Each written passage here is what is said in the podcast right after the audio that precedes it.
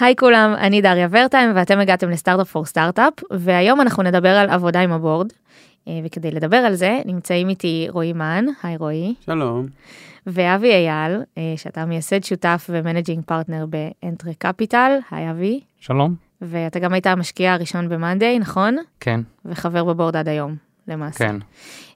מעולה, אז היום אנחנו הולכים לדבר בפרק על מה בכלל המשמעות של בורד, איך נראית בפועל העבודה בין בורד לחברה, ומה התקשורת נכונה מול הבורד יכולה לאפשר גם ליזמים וגם למשקיעים ולמשקיעות. נתחיל? יאללה, קדימה. Startup for startup for startup.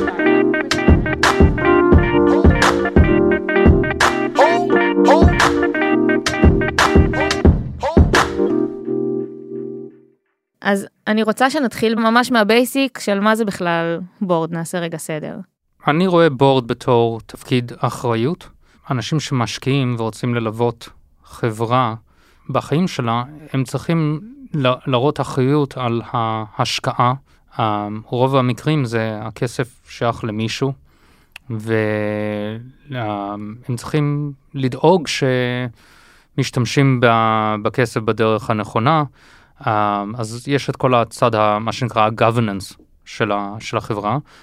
מצד שני, זה ליצור בורד של אנשים אחראים שיודעים איך לתמוך בחברה, איך יכולים להביא ערך, לעזור ליזמים ולניהול של החברה, להתגבר על בעיות לאורך הדרך, ולהביא דעה נוספת לחשוף את הניהול לדעות שהם לא רק רואים בתוך העסק בעצמם.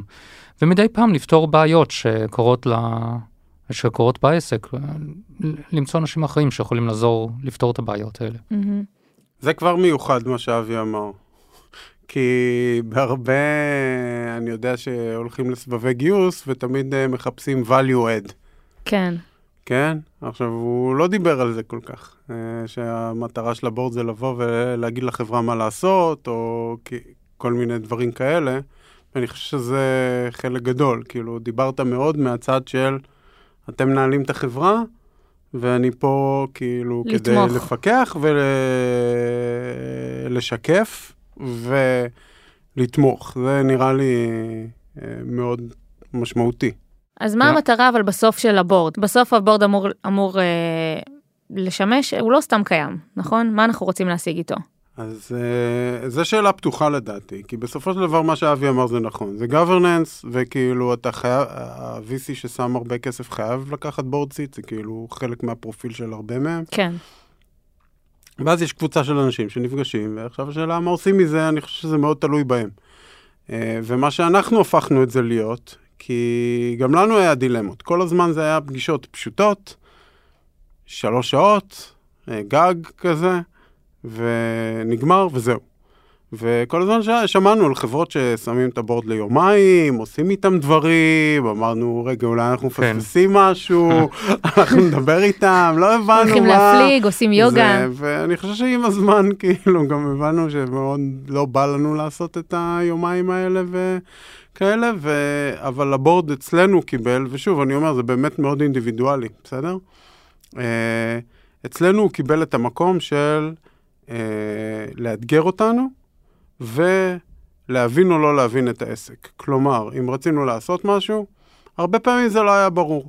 והחובה עלינו היה להסביר את זה. אז למה אני מתכוון? שהוא מקים פה את הסטארט-אפ בתוך מאנדיי של וורק קנבאס. כן. זה כמו סיבוב גיוס, מיני סיבוב גיוס מבחינתי, כל בורד. כי אני מנסה לרתום את הבורד, שלא בפרטים של החברה, הוא לא היה שם 3 חודשים, הוא לא in the details, לרתום אותו לכיוון שאנחנו לוקחים את החברה. אז אם אנחנו במקום X ואני רוצה להגיע ל-Y, אני צריך להגיד לו, אני רוצה להגיע ל-Y, לא להראות לו, הנה זה מה שקרה. זה מה שעשינו וזה... אלא להגיד לו, זה מה שקרה הוא כמעט לא מעניין. להגיד, אנחנו פה, אנחנו רוצים להגיע לשם, זה מה שאנחנו הולכים לעשות, מה אתם חושבים? בסדר? אז כלומר, לבוא, וכל סלייד וכל הבורד פרזנטיישן כולו, הוא סביב אותו נושא. אנחנו בונים קליים מסוים, כלומר, אני סתם אתן דוגמה מנועם, כן. כי זה קל להתעלל בו עכשיו, שהוא לא פה, שהוא מקים פה את הסטארט-אפ בתוך Monday של Work Canvas, כן. אז הוא הראה לי סלייד של Strengths ו-Weaknesses, כן? ואני קורא את ה-Weaknesses, אין קשר אחד לשני שם, את ה-Strengths, אני אומר סבבה, Strengths במה? במחירה, בלקוחות, בשוק, אני לא מבין מה הוא... מה זה אומר בכלל? מה, כן, מה, אני כאילו יוצא מבולבל מהשקף הזה לגמרי. כן. ואני שואל אותו, תגיד, מה ניסית להגיד בשקף הזה? אז הוא אומר לי, רציתי להראות את ההבדל מול אחד המתחרים בתחום. הוא אומר, סבבה, תכתוב את השם שלו, וזה comparison, שאני אבין מה אתה רוצה, ואז הכל נהיה make sense. כן. אז אמרתי לו, רגע, אבל אתה, אם אתה משווה את זה אליך, יש שם איזה שלוש, כאילו, דברים שהם... ב-weaknesses, שאתה סוגר עוד חודש. ואם כבר אתה מדבר על זה, יש פה הרבה סטרנקס שעוד אין לך, אבל אתה מתכנן גם עד סוף הקווטר לסגור את כולם ולהיות יותר טוב ממנו. אז בוא תכתוב גם את זה למטה. כן, איפה הקונטקסט ואיפה הצעדים הבאים. כן, תוך קווטר, אנחנו הולכים גם לסגור את הפערים האלה, וגם לקחת את הארבע most requested features שם שאין אותם, וכאילו לסגור אותם גם. פתאום נראה לי אחרת, אני אומר, וואי, ברבעון הזה אתה כבר סוגר את כל הפער, מדהים, כאילו, אנחנו עובדים על זה איזה שנה וחצי. כאילו, אז זה אמירה מדהימה. הנה, אנחנו הולכים לסגור את הפער ולהיות יותר טובים ברבעון הזה. בסדר? כרגע זה המצב. מה ההשלכות של זה? אני אפילו כבר לא אכפת לי, כי כאילו זה נסגר בסוף הקוטר. ואז הבאתי אותם... ואז גם בנקודה הזאת, לצורך העניין, אבי יכול להסתכל על המצגת ולהגיד, האם הוא מסכים? האם אתה לא מסכים, אבי? האם אתה יכול להביא אינפוטים אחרים, נכון? כן, כן. אני חושב שגם שמחלקים את הבורד, כמו שרוי גם לא אוהב בורד מיטינגס ארוכים, אני גם לא אוהב כל כך בורד מיטינגס ארוכים, חוץ מאשר מנדי. אבל כשמסתכלים על זה, החלק הראשון שאמרתי שזה ה-governance, זה צריכים לעדכן את הבורד ולכן את המשקיעים בחברה, כתוצאה מזה על איפה החברה, מה המצב שלה. אבל זה חלק קטן יחסית. הפיננסי, כל הדברים האלה, האזורים הלגליים, אבל גם פה אני אגיד לך, אני חושב שתמיד, וזה מה שעבד לנו בתור משהו טוב, במקום משהו קר וחסר משמעות כזה, הנה המספרים. כי הם לא זוכרים מה היה רבעון קודם, והם לא תפייסת, אף אחד לא זוכר כלום. אז לנו היה מאוד חשוב לשמור על קונסיסטנטיות, להכניס אותם לקונטקסט, להגיד להם זה מה שהיה בבורד הקודם, זה עכשיו, תמיד בקווטר אובר קווטר, כאילו שהם כאילו ייזכרו בכלל על מה אנחנו מדברים. רבעון, שנה.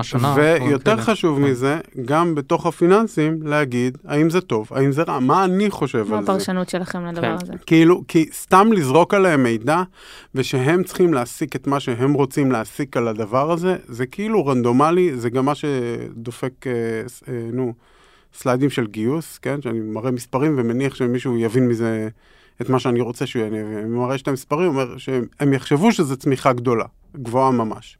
לא, צריך להגיד את זה. לא, זה גם נקודה חשובה. אבי, בכמה בורדים אתה יושב במקביל? היום 15-16 בורדים. אוקיי. רוי, אתה רק על מנדי, אתה כל היום מנדי. כן, וזה קשה, זה קשה לזכור, וזה קשה לפתוח את הבורד מהרבעון האחרון, ומה קרה, ומה יצא מהבורד האחרון, והאם זה רלוונטי הבורד הזה. כן, וגם יכול להיות שצמיחה מסוימת בחברה X שאתה נמצא בה, היא לא טובה באותה מידה, כמו בחברה אחרת שאתה נמצא בבורד שלה. כן, פחות לשוות בין החברות, אבל... פשוט לדעת ולהבין איך שהחברה פעלה, ומה קרה פעם האחרונה, ומה קרה פעם הזו, ומה השתנה, מאוד חשוב. אבל זה חלק אחד מפגישה הבורד. הרבה פעמים מנסים לזרוק יותר מדי אינפורמציה, והיא לא אינפורמציה נכונה, היא לא מסודרת. ואז שאתה מגיע לחלק האחרון של הבורד, פתאום... מגיעים ה-2-3 החלטות שהחברה רוצה לעשות, שזה הדברים הכי חשובים לדון בהם. ואני מאמין, הדרך הכי טובה שיוצא לי לעבוד עם בורדים, זה ששולחים את הדקים של הבורד, שבוע, 10 ימים לפני כן. רק נוסיף פה כוכבית שמעולם זה לא קרה בהתחלה של החברה. היום אנחנו עומדים... לא, בהתחלה, עכשיו עומדים בזה. לא, רק... אבל כמה ימים לפני. זה שהוא רוצה... כן, אבל... לא, כל היה כמו שהוא רגיל. אנחנו תיקנו את זה יום לפני, והשתדלנו לשלוח לפני לפחות, אבל... אני חושב שצמד שלחתם לפני, אבל... שעתיים. אבל כמה שיותר זמן לפני, כדי שאנשים יכולים להתעמק בזה ולעבור על זה, כי רוב השאלות של הפשוטות שאוכלות מלא זמן, אתה יכול לצלצל לאיש הכספים או ליזם לפני הבורד ולזכור את הפינות האלה, כך שאתה מגיע לבורד, יש הרבה יותר זמן לשוחח על הדברים החשובים, והדברים שרוצים לדון עליהם יותר בעומק. אבל היה פה נקודה יותר חשובה. ההחלטות בבורד, כן? שאנחנו ניסינו עקרונית, אני חושב, מהלך חיים של החברה, לא להחליט על כלום בבורד. בישיבת בורד עצמה, אנחנו אף פעם, אני לא חושב, החלטנו על איזשהו משהו, הצבענו על משהו, כלום.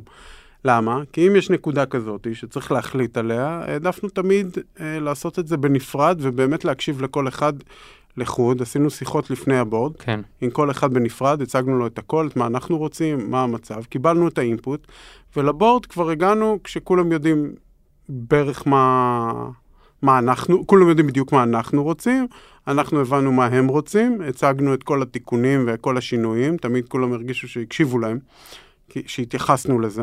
כן, זאת אומרת, לא אמור להיות מצב מבחינתכם, שמגיעים לבורד מעלים איזושהי החלטה שצריכה להתקבל, ופתאום מישהו מופתע, מישהו שומע את זה פעם ראשונה, מתחיל איזה דיון בתוך הישיבה. כי אני חושב שיש אנשים שונים שמגיבים לסיטואציות שונות, בצורה שונה. כלומר, את שומעת על משהו פעם ראשונה.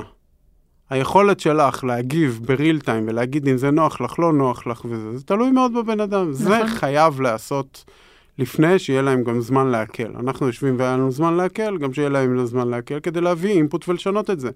אני יכול להגיד לך שהמון המון מהדברים שניסינו להשיג, קיבלנו עליהם אינפוט ששינה אותם לגמרי. הדוגמה אולי הכי טובה שיש לי לדבר הזה, זה מה שעשינו לפני ההנפקה, את ההחלטה על הפאונדיישן. כן. שזו החלטה קטנה כזאת להקצות 10% מההון של החברה לקרן פילנטרופית. נכון. זה היה לכולם מאוד מאוד קשה. אף אחד לא עשה את זה לפני זה, אף חברה בעולם. קיבלתי את כל שלל התגובות האפשריות, כן? האינפוט שקיבלתי מנינו זה היה, הוא אמר... נינו זה עוד חבר בורד. עוד חבר בורד, שהיה כשהיינו חברה פרטית. הוא אמר... למה אתה רצינו אז לשים 10% מהרווח? והוא אמר, למה אתה הורס את כל החברה? כלומר, תיתן 10% אקוויטי. אמרתי לו, אבל 10% אקוויטי זה יותר מ-10% רווח, כי בסוף זה מחלק דיבידנד, נקבל גם את זה וגם את זה. הוא אמר לי, כן, אבל זה כמו לחתוך חוגה. או שאתה חותך אותה, את השכבה העליונה, הורדת את השכבה העליונה של 10%, והרסת את כל ההוגה, כאילו מכל ההוגה הורדת איזה חתיכה, או שאתה חותך איזה סלייס ומביא אותו הצידה, וכל השאר נשאר אותו דבר, כאילו, ואמרתי, וואלה, קניתי, וזה עבד ממש טוב.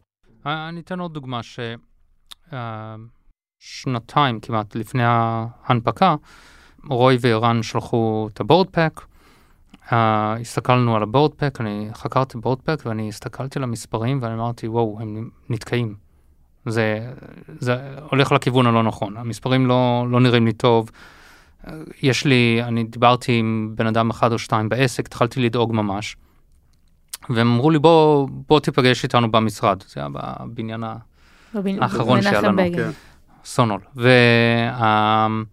ונפגשנו שם, והם עשו עבודה מדהימה, תוך כזה חצי שעה, אנחנו מבינים אותך, תירגע, זה מה שאנחנו עושים, זה התוכנית, זה מה שאנחנו מבינים שיש פה אולי איזושהי סוגיה, אבל הכל יהיה טוב, בלה בלה בלה.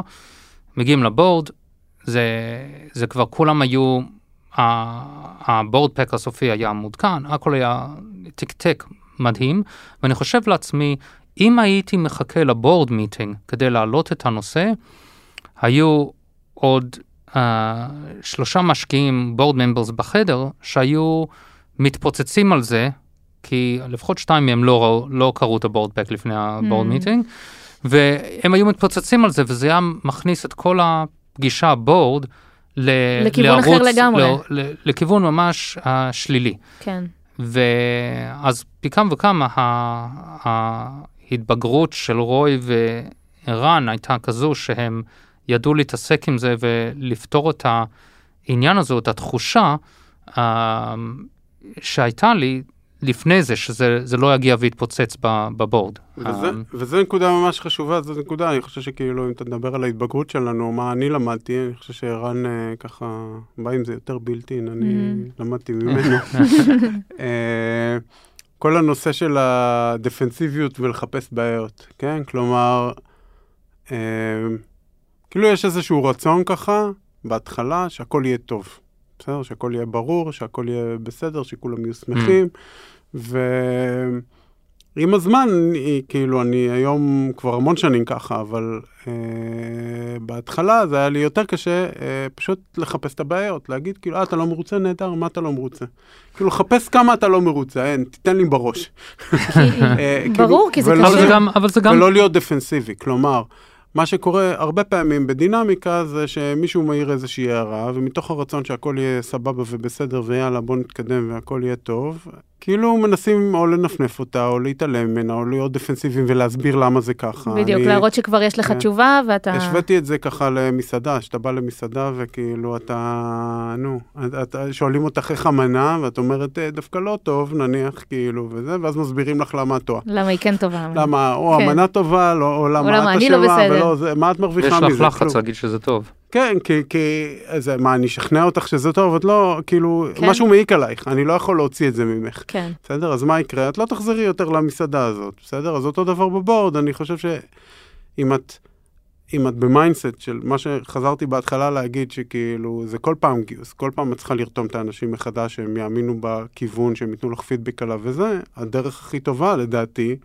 זה אם משהו הכי קטן מטריד אותם או לא ברור להם, להתלבש על זה, זה נהדר, זה כאילו השותפים שלך, זה האנשים שיכולים, שהעובדה שהם לא מבינים משהו, זה נכס מבחינתי.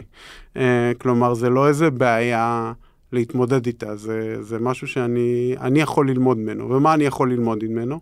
מה שלומדים בסיבוב גיוס, איך אני מסביר את מה שלי יש אינטואיטיבית או תחושתית, בצורה שהיא לא אינטואיטיבית ולא תחושתית, בצורה שהיא מאוד ברורה, מאוד קונקרטית, זה המתנה, זה המתנות שאנחנו מקבלים כל הזמן מהבורד. כל בורד זה תהליך פנימי אצלנו, לנסות מחדש, להסביר את מה שאנחנו רוצים לעשות. זה מכריח אותנו. לרתום אנשים מחדש לחזון. כן, או להסביר את זה גם לעצמנו. בסופו של דבר, אני מבין את זה הרבה יותר טוב אחרי תהליך כזה. כן. יש נקודות פה שזה, לסגור את המעגל, מבחינתי שזה, אחד זה אמון ושקיפות. צריכים לחשוב על העמדה של מישהו שהשקיע כרגע בחברה ועכשיו בא לבורד מיטינג הראשון, או שזה בחודש לאחר מכן, או שזה ברבעון לאחר מכן. הם עכשיו כנראה חושבים לעצמם, השקעתי בחברה, כנראה שעשיתי עסקה טובה, הרבה לחץ עליי כדי שאני אראה לשותפים שלי, למשקיעים בי, והכל ש...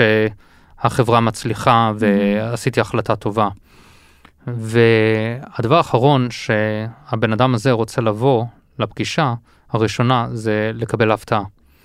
והפתעה לא טובה. ולכן זה מאוד חשוב תמיד להראות שקיפות, תמיד לנהל את הדברים, לא להחביא.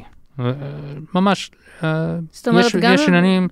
זהו, דברים לא חייבים ללכת חלק כל הזמן. לא צריך ללכת חלק, אבל לפני הזמן לתקשר. לא לעזוב הפתעות. אני אגיד אבל איפה הטריק פה, כי כאילו גם כשדברים היו קשים, כמו שסיפרת על המקרה הזה, כאילו, גם כשדברים לא הלכו טוב, אני מבחינתי, הייתי תמיד במוד של לגייס את הבורד, להיות איתנו באתגר הזה. אז כלומר, אני לא בא ואומר לו, תשמע, הנה, רק שתדע, הנה, זה חרה. ואל תגיד שלא אמרתי לך. אני חושב שזה שקיפות מהסוג הכי גרוע. למה? כי המשקיע בהקשר הזה הוא לא פועל בחברה, אין לו מה לעשות. כן? אז או שהוא חושב שהחברה באמת חיים, אמרו לי שהם נהדר, יצאו מדהימים. או שהם מראים לי מה הם הולכים לעשות עם זה. כן. בסדר? וזה אני חושב הנקודה היותר חשובה. בסדר? אז כלומר, to make a claim, לבוא להגיד, זה מה שאנחנו הולכים לעשות. בסדר? זה כמו עם הדוגמה עם נועם שהייתה יחסית חיובית, אבל בסדר, אולי האתגרים שם, הבעיות שיש לו, הם היו קשות, הם לא, אבל... אבל לצורך העניין זה יכול להיות גם על אתגר יותר משמעותי. ואז משאיר את זה, הוא פשוט העביר לי את זה, כאילו הוא עשה שם איזושהי עבודה. הוא עובד את זה. זה הבעיה שלו, הוא המנכ"ל. כן? כן. אז מה אתה רוצה לעשות? זה לזהות את המקרה בשקיפות, בסדר? להסביר מה המצב, להסביר מה אני הולך לעשות עם זה, לאן אני הולך להגיע, וכמה חמור או לא חמור אני רואה את זה. הרבה פעמים... אני חושב שהנקודה שלנו, ואמרת את זה גם פה בדוגמה, שאמרנו לך, תשמע, יהיה בסדר, כן? אם אני מרגיש שיהיה בסדר, אני רוצה שהוא יבין שאני מרגיש שיהיה בסדר, כן? כן. אם אני מרגיש שלא יהיה בסדר, אני רוצה שהוא יבין גם את זה. כלומר, מה זה אומר? אני תמיד מרגיש שיהיה בסדר, כי אני יזם, זה הפונקציה. חייבים, בדיוק. אנחנו צריכים להיות, זה לא משנה, עולים, אתה תמיד צריך לצאת מהאתגרים וזה, אבל אם יש אתגר אמיתי, שאנחנו לא יודעים מה התוצאות שלו, בסדר? נניח עכשיו שכל הכלכלה נופלה, בסדר? לא ידענו מה הולך להיות, מה אני אבטיח שיהיה, זה לא היה. אתה לא יכול בדיוק. אנחנו לא יודעים מה יקרה רבעון הבא, אם חברות יצמצמו, לא יצמצמו, אז מה עשינו? סנריוז, ואמרנו, אם יהיה ככה, יהיה ככה, אם לא יהיה ככה, זה מה אנחנו נעשה בהתאם. אז זה בסדר להגיד שיהיה בסדר, אבל... back it up. אבל גם התכוננו לדברים שלא יהיו בסדר. לא, וגם אתם באים להקשיב. אבי, אני זוכרת שבשיחה קודמת שלנו איתך, אתה נתת דוגמה לאיזושהי עבודה עם בורד, שהרגשת שיש לך מה להגיד, אבל היזמים פחות מעוניינים להקשיב, ואז זה קצת מרגיש כמו בזבוז זמן, כאילו בסוף... כן, זה חבל על הזדמנות. כן. אבל החלק השני שרציתי להגיד, זה חלק מה... ההתבגרות של חברה ושל היזמים, דברים כאלה, זה שהבורד הוא לא חי בנפרד לחברה. ובזה אני אומר שאם אנחנו מסתכלים על הבורד של Monday, ואנחנו הולכים אחורה כבר כמה שנים לפני ההנפקה, הייתה תמיד הנטייה להביא מנהלים לתוך הפגישה הבורד, שמייצגו את ה... מחלקה שלהם, שהם יגידו מה הם עושים. להביא מנהלים מתוך החברה, מנהלים וקודם כל זה היה שקיפות מדהימה מול הבורד, כי הסיכויים הם שאתה פחות יכול להחביא דברים. גם אתה מקבל ידע הרבה יותר טוב, שזה לא שני יזמים שיושבים בחדר, אבל זה צוות. ואתה מרגיש שההחלטות של הבורד הן נכנסות לעסק, והיכולות של העסק, הם משדרים אותם לבורד, ולכן הצוות, הניהול מאוד מאוד חשוב. אני יודע שעכשיו, בבורד האחרון שהיה לנו, היו לנו אפילו לא מנהלים, היה שם בחור אחד שהוא מתכנת בכלל, והיה בן אדם אחד שהוא סיילס, שהביאו לבורד, וזה כל כך חשוב, כי זה מראה את העומק של היכולות של החברה, ואין מה להחביא.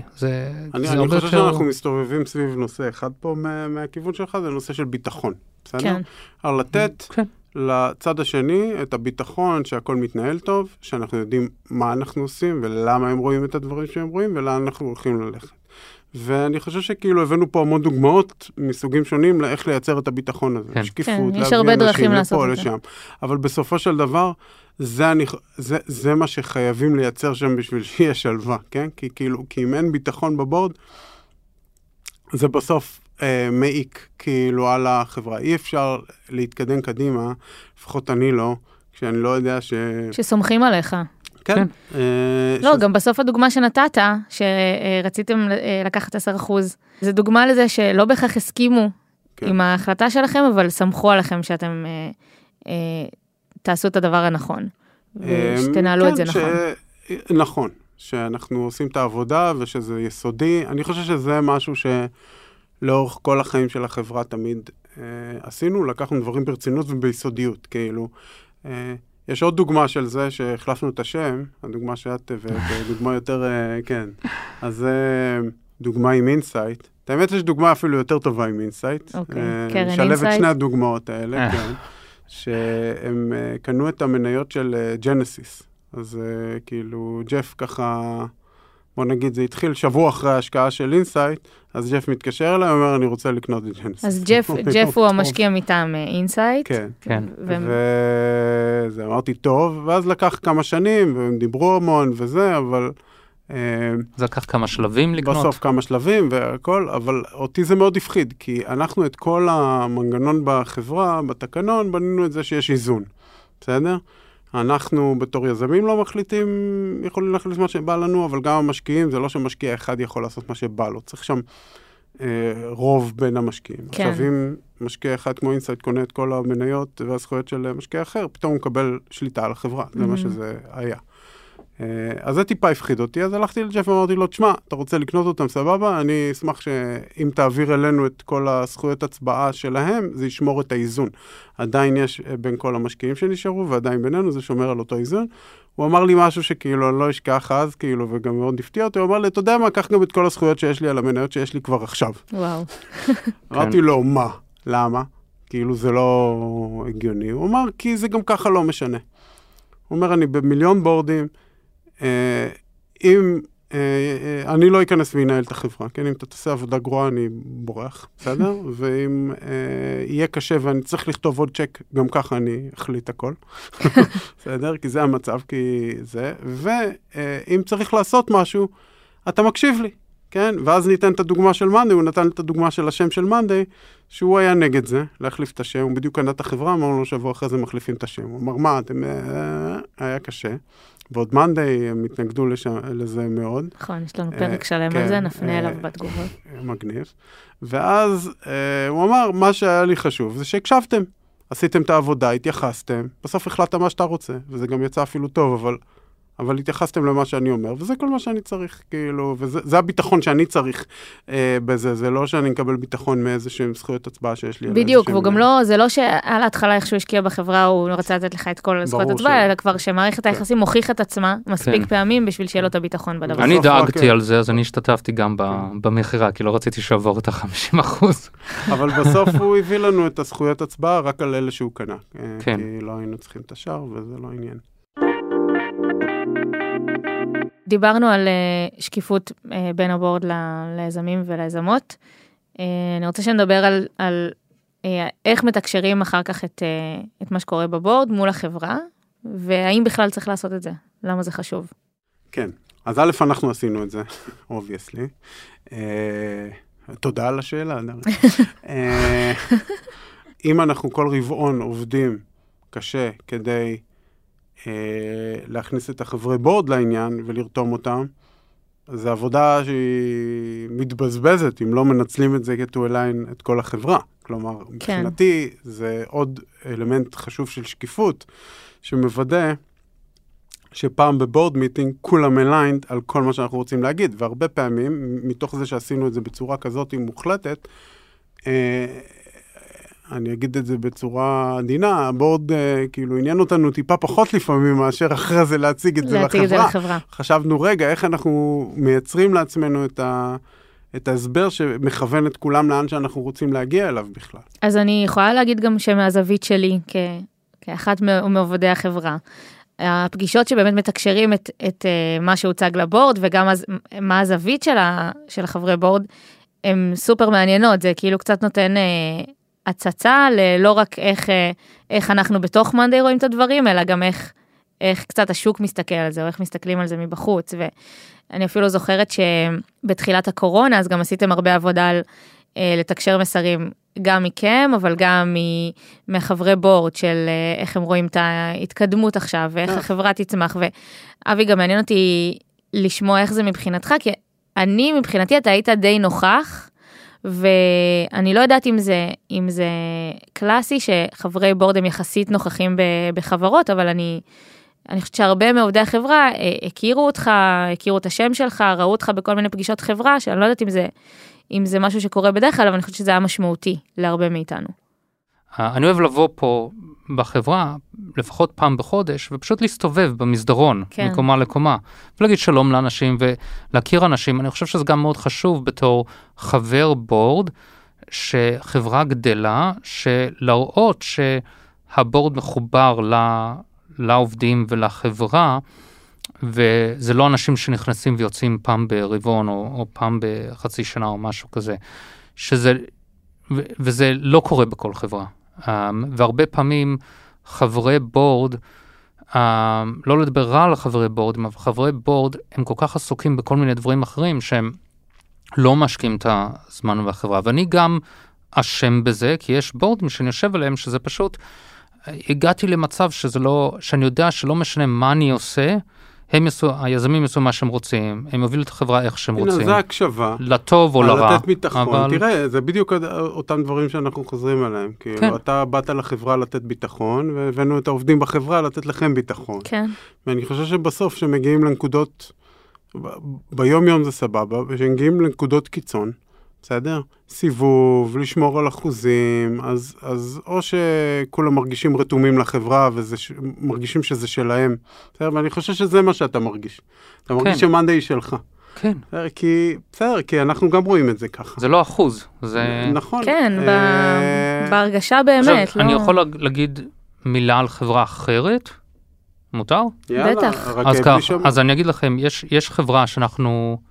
השקענו עכשיו, אנחנו המשקיעים הראשונים בחברה אחרת שקוראים לה גרפיטי, ושני מהיזמים היו הרבה שנים במאנדי, לפני שהם עזבו, ואני הגעתי לפגישה הבורד הראשונה, ולא ציפיתי לה הרבה, אני ציפיתי, אתה יודע, זה עכשיו 5 עובדים, ממש בהתחלת הדרך, אתה יודע, והגעתי לפגישה, וזה כמו שאני נכנסתי לפגישה בורד של מאנדי, טוב, אחרי שה-Series B של מאנדי, אז אחרי שהבורד פק כבר בשל, פשוט היה תענוג. איך שהם סיפרו את הסיפור, איפה שהם, והם ממש בהתחלת הדרך, הם חברה בגיל 4 חודשים, 5 חודשים, הם פשוט אמרו, זה החזון, זה איפה שאנחנו הולכים, זה למה שאנחנו הולכים לשם, זה מה שאנחנו עושים, זה למה שאנחנו עושים את זה. הם עשו קונטקסט לכל דבר, זה היה תענוג, וזה גרם לי לרצות להישאר שם אחרי הבורד מיטינג, ולבלות יותר זמן בחברה, פשוט כי זה פשוט הדרך הנכונה לפעול, ולכל אחד יש את היכולת לעשות את זה. אני חושב שהרבה זה על יזמים גם, לא להסתכל בתור בורד, על מישהו שיושב מעליך. צריכים להסתכל על זה בתור, אלה האנשים שהם איתי בדרך, לא אנשים שמשגיחים עליי. ואני חושב שאם יכולים ליצור את הקשר הזה הנכון, ישר בהתחלה, האנשים האלה יהיו איתך לאורך הדרך, גם בזמנים הלא טובים. שאל אותי, זה בדיוק אותו דבר גם לעובדים ולכולם. כלומר, אם אתה... זה נושא השקיפות הוא סימטרי פה, בהקשר הזה. כן. כאילו, אם אני חוזר לנקודה הקודמת של למה לעשות את הצגת בורד מול החברה, כלומר, אז נניח אני עושה אותו מול הבורד, והם אומרים לי, כל הכבוד, יאללה, מה אני נשאר? עם המשימה לעשות את זה. נכון. מה הכי טבעי בשבילנו היה לעשות? ללכת לחברה, להגיד, יאללה, בוא נעשה את זה. כן. כאילו, למה אני צריך להישאר עם זה, ועכשיו לתרגם את זה בצורה אחרת. פשוט בוא נעביר את אותו סינכרון לשני הכיוונים ונייצר את זה. ומה שאבי מתאר פה, זה מייצר את החיבור הזה לכולם. כן, ההרגשה שלי כעובדת, זה שיש לי את כל המידע שאני צריכה ויותר, בשביל להשתמש במה שאני צריכה כדי להצליח. זאת אומרת, הכל נגיש. אני אגיד לך ככה, טכנית, כל החברות, כל המצגות בורד שהן פרייבט, כאילו למעט סליידים שהם אולי היו פרסונליים, שיתפנו את כל המצגת בורד. 100% מהמצגת בורד תמיד שלחנו לחברה ככה כמו שהיא. אני בכלל מבינה שזה לא פרק על בורד, זה פרק על מערכות יחסים. גם איך מערכות יחסים ארוכות טווח יכולות גם להיות ממש משמעותיות בתוך החברה, אז... אני חושבת שזו דוגמה מעולה. אני אגיד לך מה, נניח סיטואציות שהיו לנו, אני חושב קשוחות,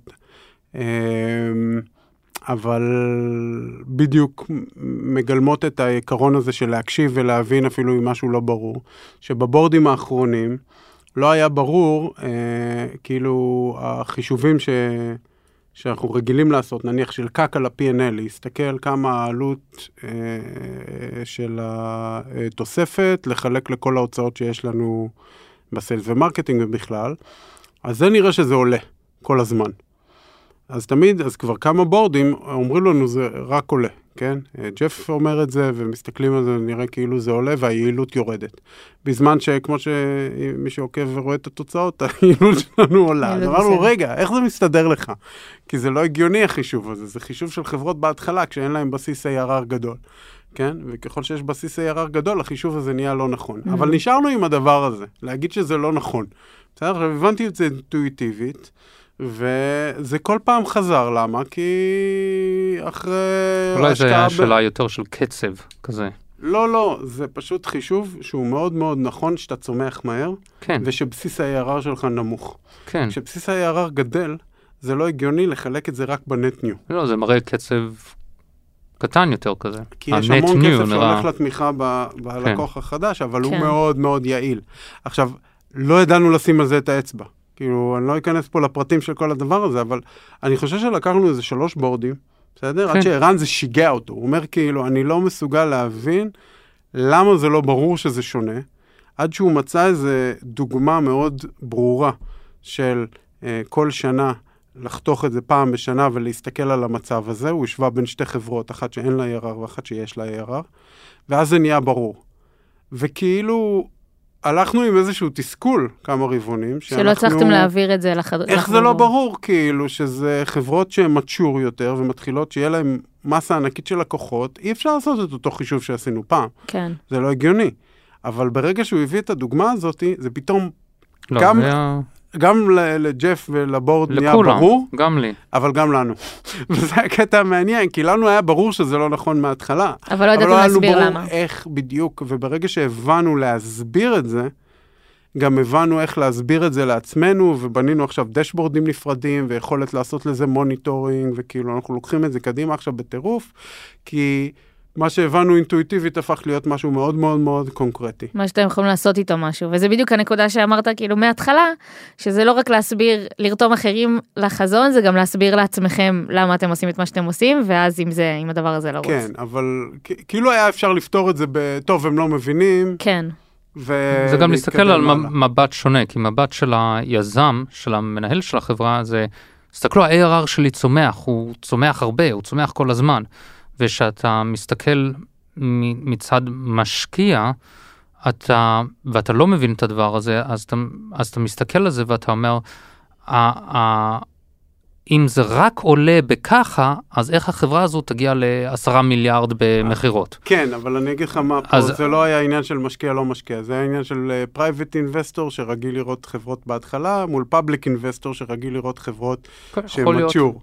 ואנחנו כבר מאוד בתוך הפאבליק, ואני חושב שבבורד עדיין מדדו, הדרך הסתכלות הייתה מאוד מאוד שמתחילים מאפס. זה לא עובד ככה. אבל אבי, נתת פה נקודה מעניינת של מה אתה עושה שאתה מרגיש שהחברה ממש לא הולכת לכיוון הנכון, ושאולי אין לך בכך את הביטחון ביזמים שהובילו אותה לשם. כן, אז תשמעי, במקרה הזה מבחינתי, אני לא נכנסתי כל כך לעניין, כי בפגישה הראשונה, רוי ורן אמרו, אנחנו הולכים לקחת את זה, לחקור את זה יותר לעומק ולחזור. כן, אני מדברת על מקרה שיכול להיות גם בחברה אחרת, שאתה כבר השקעת בחברה, אבל אתה מרגיש שזה הולך לכיוון לא טוב. אז זה תמיד, זה בעיה שאני תמיד מתאבק בה. כי אני פעם הייתי יזם, מספר פעמים הייתי יזם, והנטייה שלי זה אני רוצה להיכנס ולפתור את הבעיה. בתור יזם. בתור חבר בורד ומשקיע, זה אין לי את הזכות להיכנס ולפתור את הבעיה, זה היזם הוא מנהל את החברה, הם צריכים לעשות את זה. מה שמוצאים לאורך הדרך זה שיש יזמים שמצליחים לעבור את הגשר הזה, וללמוד איך לפתור בעיות האלה, ויש יזמים שנתקעים, אולי החבר בורד, או אנשים שהחבר בורד, או הבורד, או היזם יביא, יעזרו לפתור להקפיץ אותם, מעבר לעבור את כזה, הגשר הזה, הנחל הזה, ובמקרים יש יזמים שהם נשארים תקועים עם עם ההרגשה שרק הם יכולים לפתור את זה, וזה רק עליהם, והם לא מוכנים לקבל את האינפוט הזה. ולצערי, רוב המקרים כאלה, זה גורם לחיכוך יותר ויותר ויותר גדול בבורד, עד כדי כך שהבורד מתחיל לדבר על האם הבן אדם הזה הוא נכון להריץ את החברה. אני חושב שזו שאלה ניהולית אפילו, הדבר הזה. זה נהפך להיות. גם בתוך החברה זה אותו דבר ככה עם אנשים. דבר אחרון שבורד ממבר רוצה לעשות, זה להיכנס ולהריץ את החברה. כן. דבר אחרון שבורד רוצה לעשות, זה לשבת עם הסגני מנהלים של החברה, ולעבור על המסמכים ודברים, כי או שאין להם אמון, פשוט זה משקף אי אמון, אבל או שהם הם מרגישים שהם היחידים שיכולים להגיע לפתרון, זה כזה מצב אחרון שרוצים. שמע, אני חושב שכאילו אם אני הייתי מקים עכשיו סטארט-אפ חדש, אני לא יודע אם הוא היה מצליח או לא. אני לא יודע אם יש לך את הכוח להקים סטארט-אפ חדש. יש לי עוד הרבה, תשמע, מה שאנחנו בונים פה, אבל כאילו זה לא העניין של לדעתי אם להצליח או לא, זה העניין של כאילו האם אנשים איתך בדרך. בין אם זה כאילו, היו לנו נקודות קשות בחברה. אז כאילו, כן, זה לא שווה. זה לא שאלה של כאילו הצלחה או לא הצלחה, זה שאלה של... אבל להיות איתך בדרך. מה אתה עושה כשאתה בתוך זה? אבל להיות איתך בדרך, בתור יזם, שהבורד יהיה איתך בדרך, זה מכריח אותך בתור היזם לפעול בדרך מסוימת גם. וזה חשוב, לעשות את הקפיצה הזו, זה מאוד חשוב. להיות אקאונטבל כלפי אנשים אחרים. כן, כן.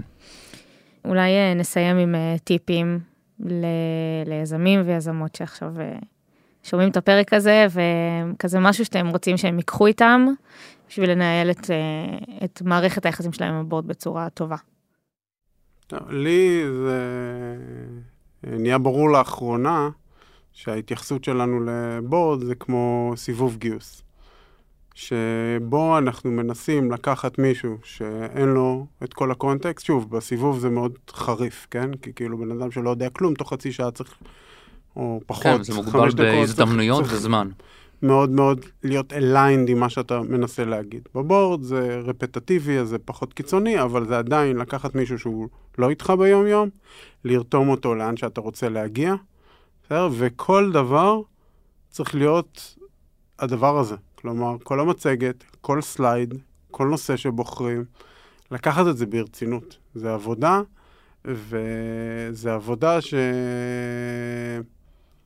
הזמן הבנו כמה היא תורמת לנו, כשלקחנו אותה ככה. אז זה לא נהיה לא כיף, זה נהיה מאוד כיף. זה נהיה משמעותי, זה נהיה משהו שאנחנו מצפים לקבל ממנו משהו. גם הרבה פעמים הסתכלנו על זה אחורה ולהגיד, וואלה, מה קיבלנו מזה? איזה יופי שזה קרה. גם מסבבי גיוס דרך אגב, שזה היה סבל מוחלט כל הזמן, אבל בסוף קיבלנו כל סבב גיוס, היה לנו הבנה הרבה יותר עמוקה של מה אנחנו רוצים לעשות, לאן אנחנו רוצים להגיע. לפחות מהפרספקטיבה שלי, זה ה-value והכוונון הרפטטיבי הזה של הבורד, שהוא לדעתי מדהים. ולא לחפש את המחיות כפיים, אלא לחפש את ה... לא מחיות כפיים, לא לגמור עם זה, לא... זה כאילו באמת סיבוב גיוס. צריך לגייס מחדש את האנשים שיש להם, כמו שאמרנו, עוד הרבה חברות אחרות וצרות על הראש, ולהכניס אותם אלינו, להיות מחוברים לחברה, למה שאנחנו מנסים להשיג, גם אם הם לא מסכימים עם זה ולא יודעים על זה, אז להתלבש על זה ולהבין באמת מה הם לא רוצים, מה לא עובד שם. וזו הזדמנות. אז כמה דברים. כל שקף זה הזדמנות. אז בתור היזם תשקיעו בכל שקף, כי זה גם הזדמנות גם לראות לבורד, גם ללמוד על העסק שלכם. אז זה ממש, תסתכלו על זה כל סלייד וסלייד. כשאתה אומר את זה ככה, זה נשמע לי שלנו היו המון הזדמנויות. אני זוכר מצגות בורדים 180 שקפים. כמה הזדמנויות חיפשנו שם. אז זה דבר אחד. דבר שני... שעות של הזדמנויות. כן, הדבר שני, אני אומר לאנשים, אני קורא לזה 5 W's. לשאול את עצמך why, או למה, למד כפול 5. אם אתם לא יכולים לשים משהו על שקף, או להביא משהו ולהגיד למה, ולענות את זה, ולהגיד למה אתה עונה ככה, לא יכולים לעשות את זה תוך 5 פעמים, אז יש שגיאה שם, צריכים להתחיל מההתחלה. עוד דבר זה 3 W's, טוב? 3 ממים. מה, מי, מתי. מאוד חשוב, לא לעזוב דברים באוויר. אז מה אתם הולכים לעשות? מי הולך לעשות את זה? ועד מתי, או מתי הם הולכים לעשות את זה.